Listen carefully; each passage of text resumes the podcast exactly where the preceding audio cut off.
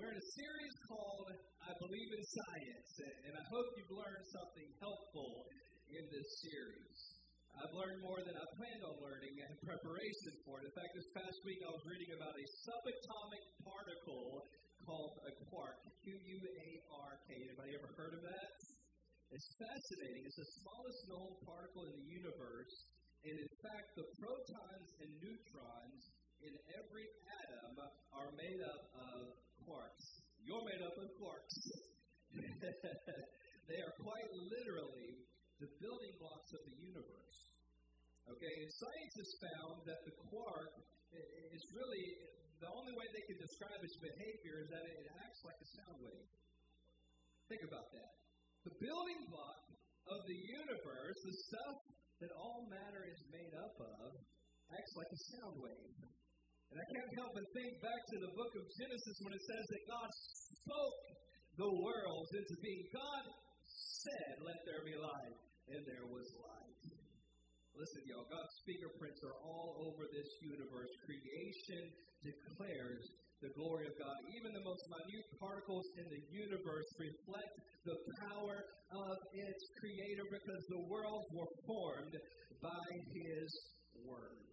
Hebrews 11:3 says, By faith we understand that the worlds were framed by the word of God, so that the things which are seen were not made of things which are visible.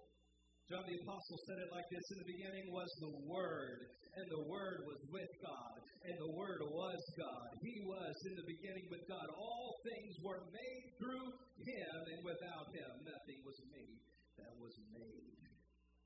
Hebrews 1, Hebrews 1 3, who being the brightness of his glory, the express image of his person, upholding all things by the word of his power. Revelation 19 says he was clothed with a vesture dipped in blood, and his name is called the Word of God.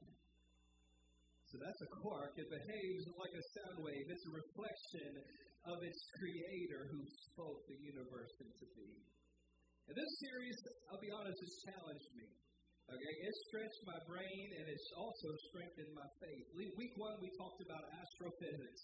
I even talked about an astronomer, a colleague of Stephen Hawking, Dr. Hugh Ross, who became a Christian based on his work in astrophysics. Weeks two and three, we talked about evolution. We talked about science and what's not science. And we talked about last week the incredibly racist basis of evolution and of Charles Darwin.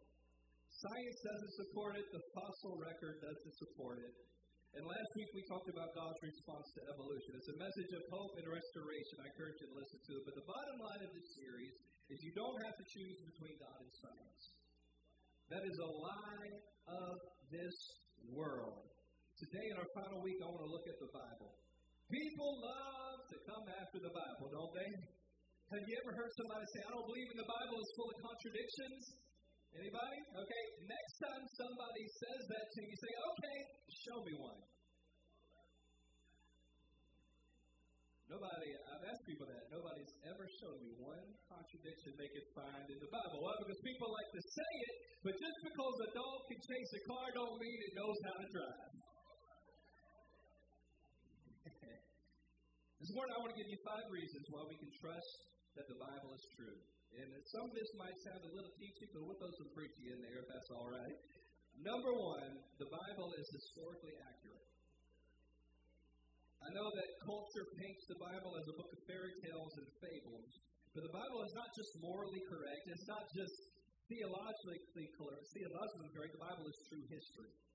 The Bible has been proven historically accurate many times over. And when scholars in the universities examine ancient texts, one of the questions they ask is Is this hearsay or was this an eyewitness account? Are the events recorded by witnesses or were they written down centuries later? The higher the percentage of eyewitness accounts, the more reliable it tends to be. And interestingly, not just some of the Bible, but most of the Bible is made up of eyewitness accounts. Think about it. Moses was there when they crossed the Red Sea. Joshua was there when the walls of Jericho came down. Daniel was there in the lion's den. Eyewitness accounts The disciples were there in the upper room when Jesus appeared to them after the resurrection. Listen to what Peter said about it. He said, We did not follow cunningly devised fables. Sounds familiar, doesn't it? People say it now, they said it back then. We do not follow cunningly devised fables when we make known to you the power and coming of our Lord Jesus Christ, but were eyewitnesses of his majesty. Peter wanted to make it clear. We were not telling fairy tales, we were telling you what we saw with our own two eyes.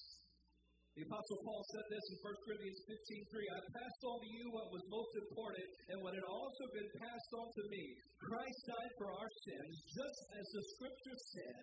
He was buried, he was raised from the dead on the third day, just as the scripture said. He was seen by Peter and then by the twelve, and after that, he was seen by more than 500 of his followers at one time, most of whom are still alive, though some have died. Paul makes a bold statement to the citizens of Corinth. He says to them, Jesus was raised from the dead, and he was seen by more than 500 people, and if you don't believe me, go ask them because they're still around. The other test for ancient texts is the accuracy of transmission. How confident can we be that the Bible we have today was accurately recorded and passed down from generation to generation? That's a very important question. Let me tell you a little bit about Hebrew scribes who wrote the Old Testament. Hebrew scribes had incredibly strict guidelines for copying the scriptures. The scribes were meticulously trained and often spent years, not days, not weeks, not months, years of their life copying a single document. They weren't allowed to copy scrolls word by word. They had to copy the scriptures letter by letter. Scribes were so exact that they knew the middle letter of each book of the Bible. And then when they when they finished writing it, they would count the letters forwards and backwards, and if it wasn't right, they would destroy it and start all over again. Isn't that something? They were incredibly accurate. And uh, how many of you have ever taken a test or done a study guide and all the answers were in the back? You can flip in the back and check your work? Okay? That's what the Dead Sea Scrolls were for the Old Testament. When the Dead Sea Scrolls were discovered, they went back and checked them against current scriptures and found that the Old Testament was unbelievably accurate. There was a university study done comparing ancient manuscripts, and the New Testament was included with the classical writings that they were examining. And in this study, they looked at two factors the number of existing manuscripts, in other words, the number of copies of the original document, and the time gap between the original and the oldest surviving copy. In the course of their study, they made an interesting discovery about the Bible because they found that it was above and beyond, by far, the most reliable ancient text. I've got a, I've got a slide for you this morning. If you guys could throw that up there. Welcome to welcome to welcome class, everybody. Well behaved. If you bought them, I hope you brought enough to share with everybody. But here we go. These are the texts they examined. Okay? The Gallic Wars by Julius Caesar, written between 144 BC. The oldest copy they found was written in the 800s AD. That means there was 950 years between the time it was written and the oldest copy they could find. And out of all the copies they found, there were 251 that they could study. You look at all of these things, minor works of Tacitus, okay? They only have one copy, and it's 900 years later than when the original was written.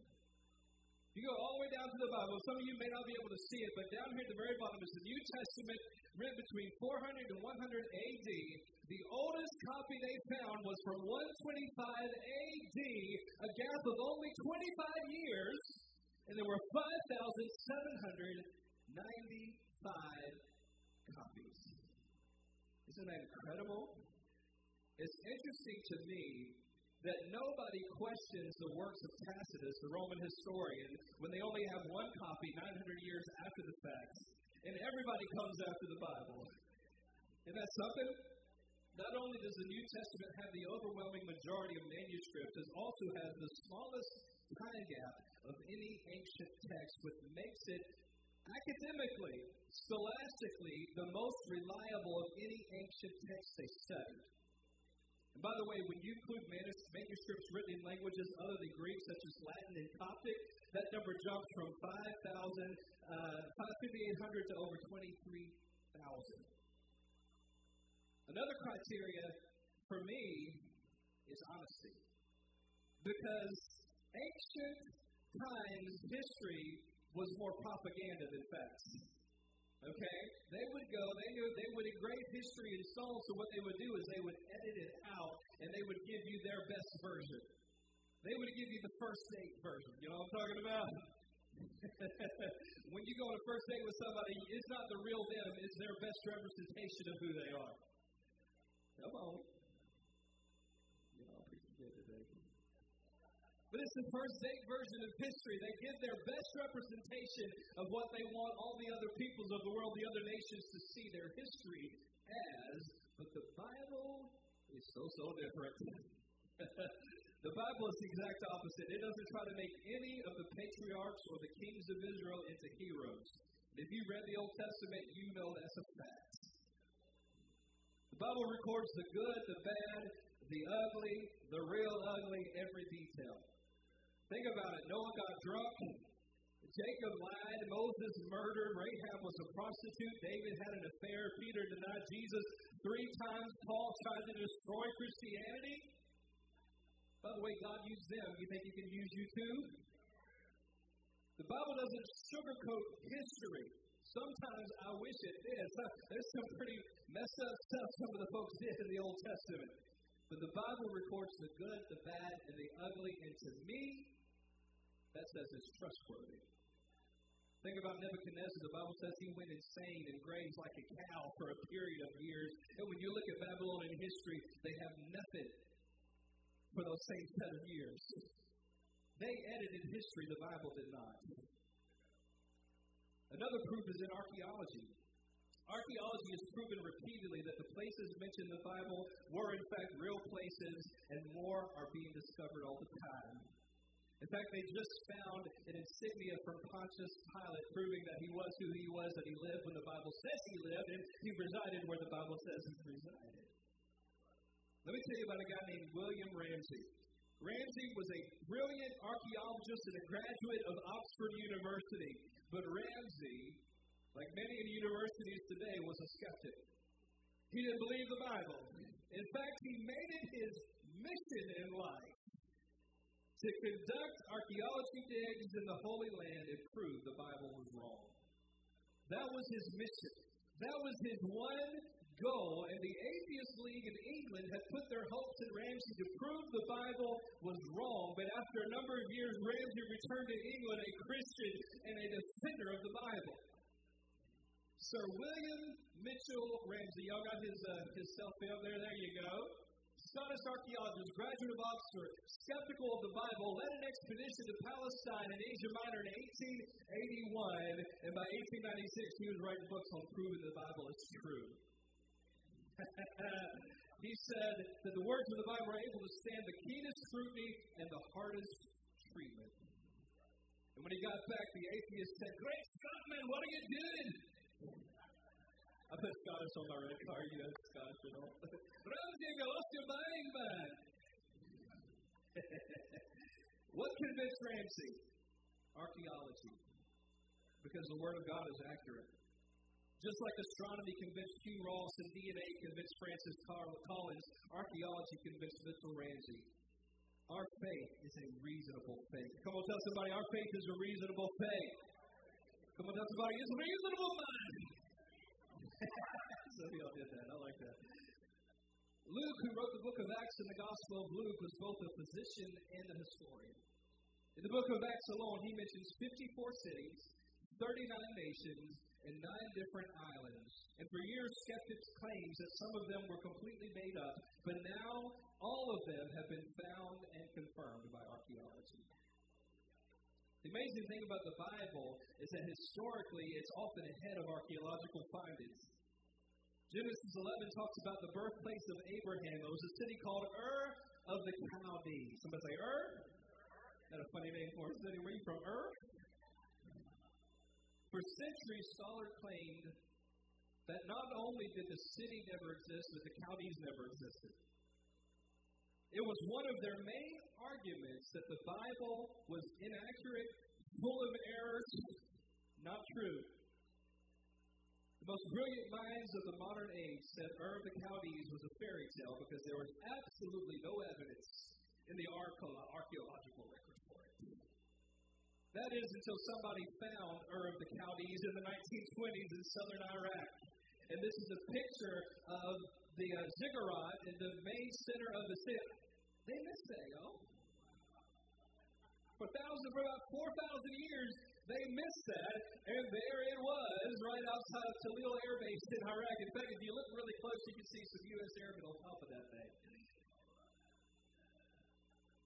Now it's considered one of the oldest man-made structures on Earth. Ur was the oldest Sumerian city in the Fertile Crescent. It's considered by some to be the birthplace of civilization. Scholars said it didn't exist. The Bible disagreed. I can go on and on and on. Have you heard of a civilization called the Hittites? Yeah, people said for decades the Hittites never existed. The Bible said it did. Look it up. They have found cities and cities of the Hittites. They found enormous statues and city gates. Bible is right. Look it up, research. I dare you to research it. The Bible says my people are destroyed for a lack of knowledge. I don't believe in ignorant Christians. Amen. We ought to all be learning and studying and researching all this stuff. Amen. Number one, the Bible is historically accurate. Two, it's scientifically, scientifically accurate. Now, the Bible never claims to be a science book, nor does it use scientific language, but the science of the Bible is sound. Johann Kepler, Johannes Kepler was one of the leaders of the scientific revolution. He developed the laws of planetary motion. He's the guy who discovered that the moon controls the tides. He was one of the most brilliant scientists to ever live, and he said this science is thinking God's thoughts. Kepler understood that science is God's idea. He said it's not a choice of do you believe in God or do you believe in science. No, I believe in science because I believe in the God who created science. Amen. But here's the problem with science our understanding of science is constantly changing. When I was a kid, there were nine planets. Apparently, we lost one along the way. Science changes, but God's Word never changes. Nothing's more worthless than an out of date science book. Because I guarantee you that the third grade science book that you used in third grade ain't being used in third grade no more.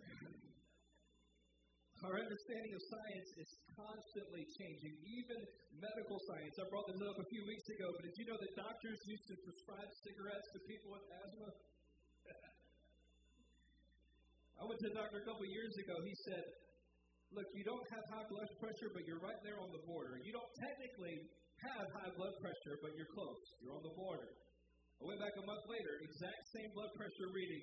He said, You have high blood pressure. I said, Hold on, doc. I got the same ring last time, and I thought you said I was on the border. He said you were, but they moved the border since you were here. Constantly changing. In the ancient world, there were many theories about what held up the earth. The Greeks believed that Atlas held the world on his shoulders. In India, they believed that the earth was held up by giant elephants. And what did the elephants stand on? A giant sea turtle who was standing on a giant serpent. The Egyptians believed the earth was held up by five pillars, and Moses would have been very familiar with this concept. Moses was trained and educated in all the ways of the Egyptians. He was a member of the royal household of Pharaoh. He would have been taught about the five pillars in school, but that's not what the Bible teaches. Job 26, 7, he says, God stretches the northern sky over empty space, and he hangs the earth on nothing. Science changes all the time, but the truth of the Bible never changes. For centuries, it was believed that there were 1,000 stars in the sky. In 150 BC, an astronomer named Hipparchus, he charted the heavens and concluded that there were 1,022 stars in the sky. 300 years later, Ptolemy claimed that Hipparchus was wrong. Science had advanced, and he, a man of modern science, concluded there were 1,026 stars in the sky. He found four more. Science has continued to advance. Galileo numbered stars in the thousands. Modern science has numbered stars in the octillions.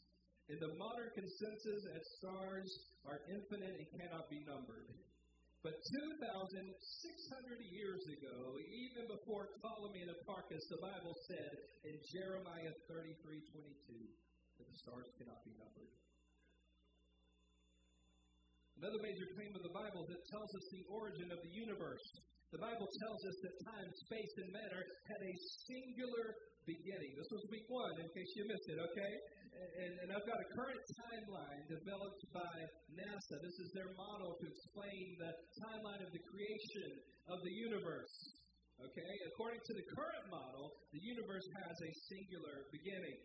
There was an explosion of light that gave birth to the universe. And this is a model developed in the 1920s and 30s by Christian man. This is the exact opposite of what secular scientists have been teaching for decades. They taught that the universe was eternal. This is part of the catch of evolution. People were looking for reasons not to believe in God. Because if you if you can in your mind reason that God doesn't exist, you don't you're not accountable to anybody. You can live your life however you want to. For a long, long time, modern science said the universe is eternal. The universe is eternal. The universe is eternal. In fact, Albert Einstein, uh, he did an equation. He said, wait a minute, this seems to hint that the universe had a beginning. So he, he, he did what he called his greatest mistake. He fudged the numbers a little bit. He made this X variable that represented some unknown factor that made it all work out to where the universe was eternal. He said, I was wrong. Modern science says he was wrong. The universe did, in fact, is proven and accepted universally, have a singular beginning. Familiar, doesn't it? In the beginning, God created the heavens and the earth.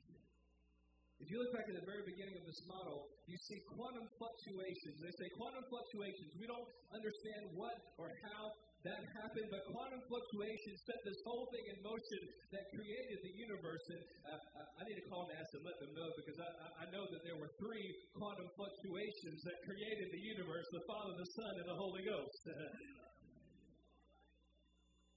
The Bible is not only scientifically accurate, it's consistently ahead of science. I'm going to go ahead and get through these real quick. Number three, the Bible is prophetically accurate. Okay, there are three types of prophets there are false prophets, there are true prophets, and there are non prophets. Most of us are non prophets. But there are true prophets and there are false prophets.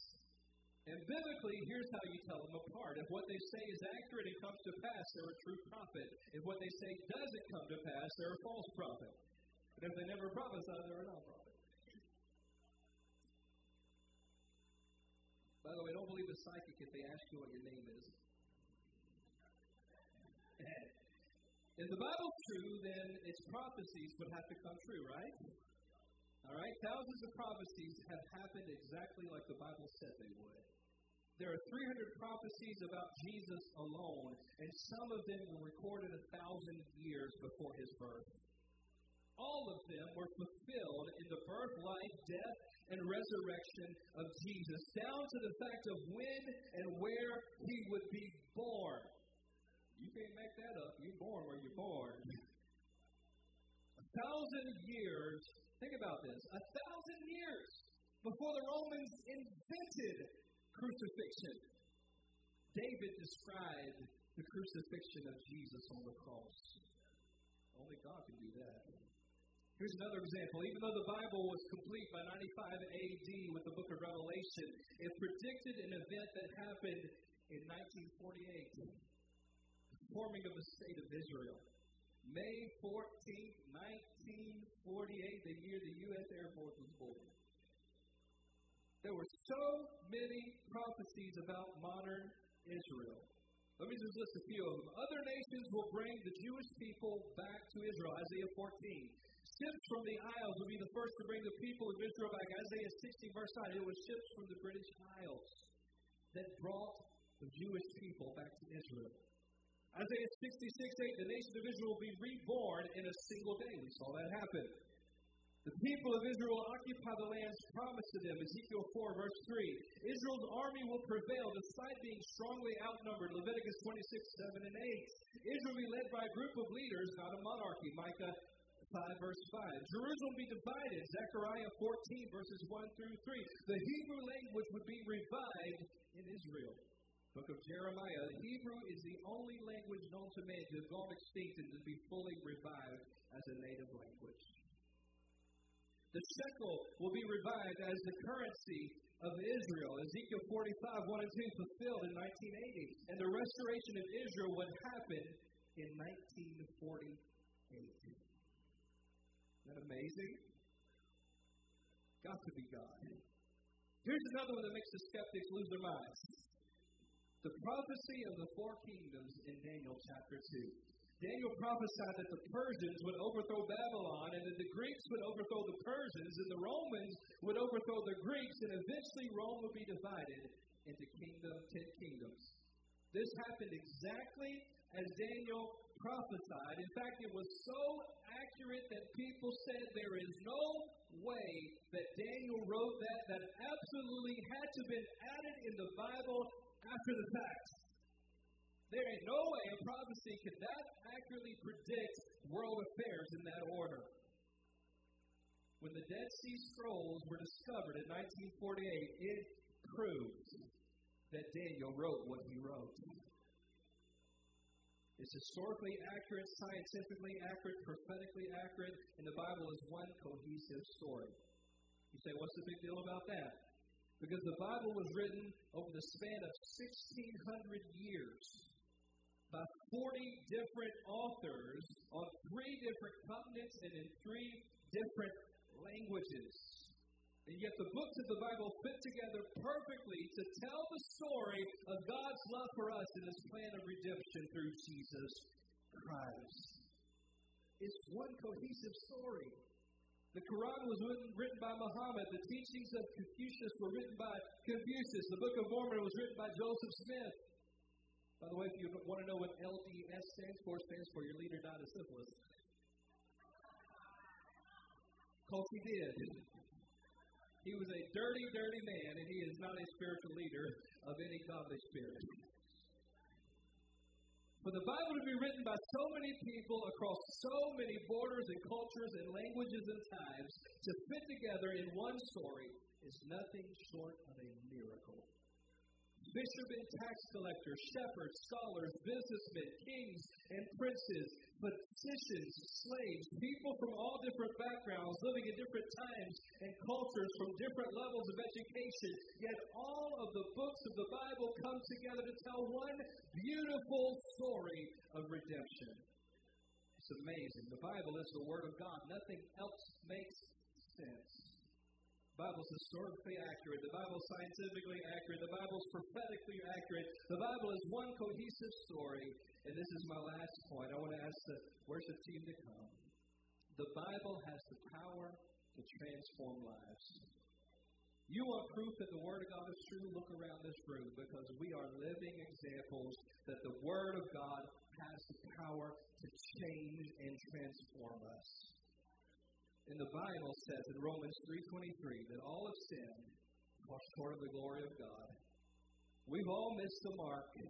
But here's the good news. Romans 6.23, though the wages of sin is death, the gift of God is eternal life through Christ Jesus our Lord. The Bible is one big story. What story is it? The story of God's love for you and His plan of salvation for you. Jesus paid the price for your sins for you to be set free.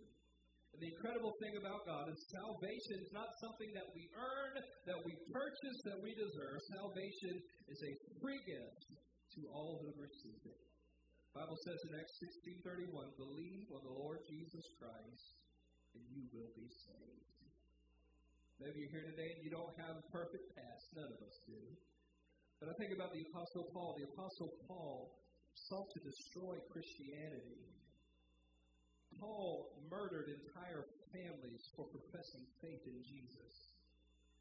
When people looked at Paul, they saw a murderer who deserved to die. But God saw a man who would one day lead thousands to faith in Christ. God never judges your future based on your past. If you're here today and you want to follow Jesus, you want freedom, forgiveness, a new beginning, I want to lead you in a simple prayer. Will you close your eyes for just a moment and pray with me? Here's a simple prayer of surrender. Dear Jesus, forgive me of my sins. Come into my heart. Be the Lord of my life. And with your help, I'll live for you. I'll follow you the rest of my life. In Jesus' name. Amen and amen. Will you stand as we have a moment of prayer and worship this morning?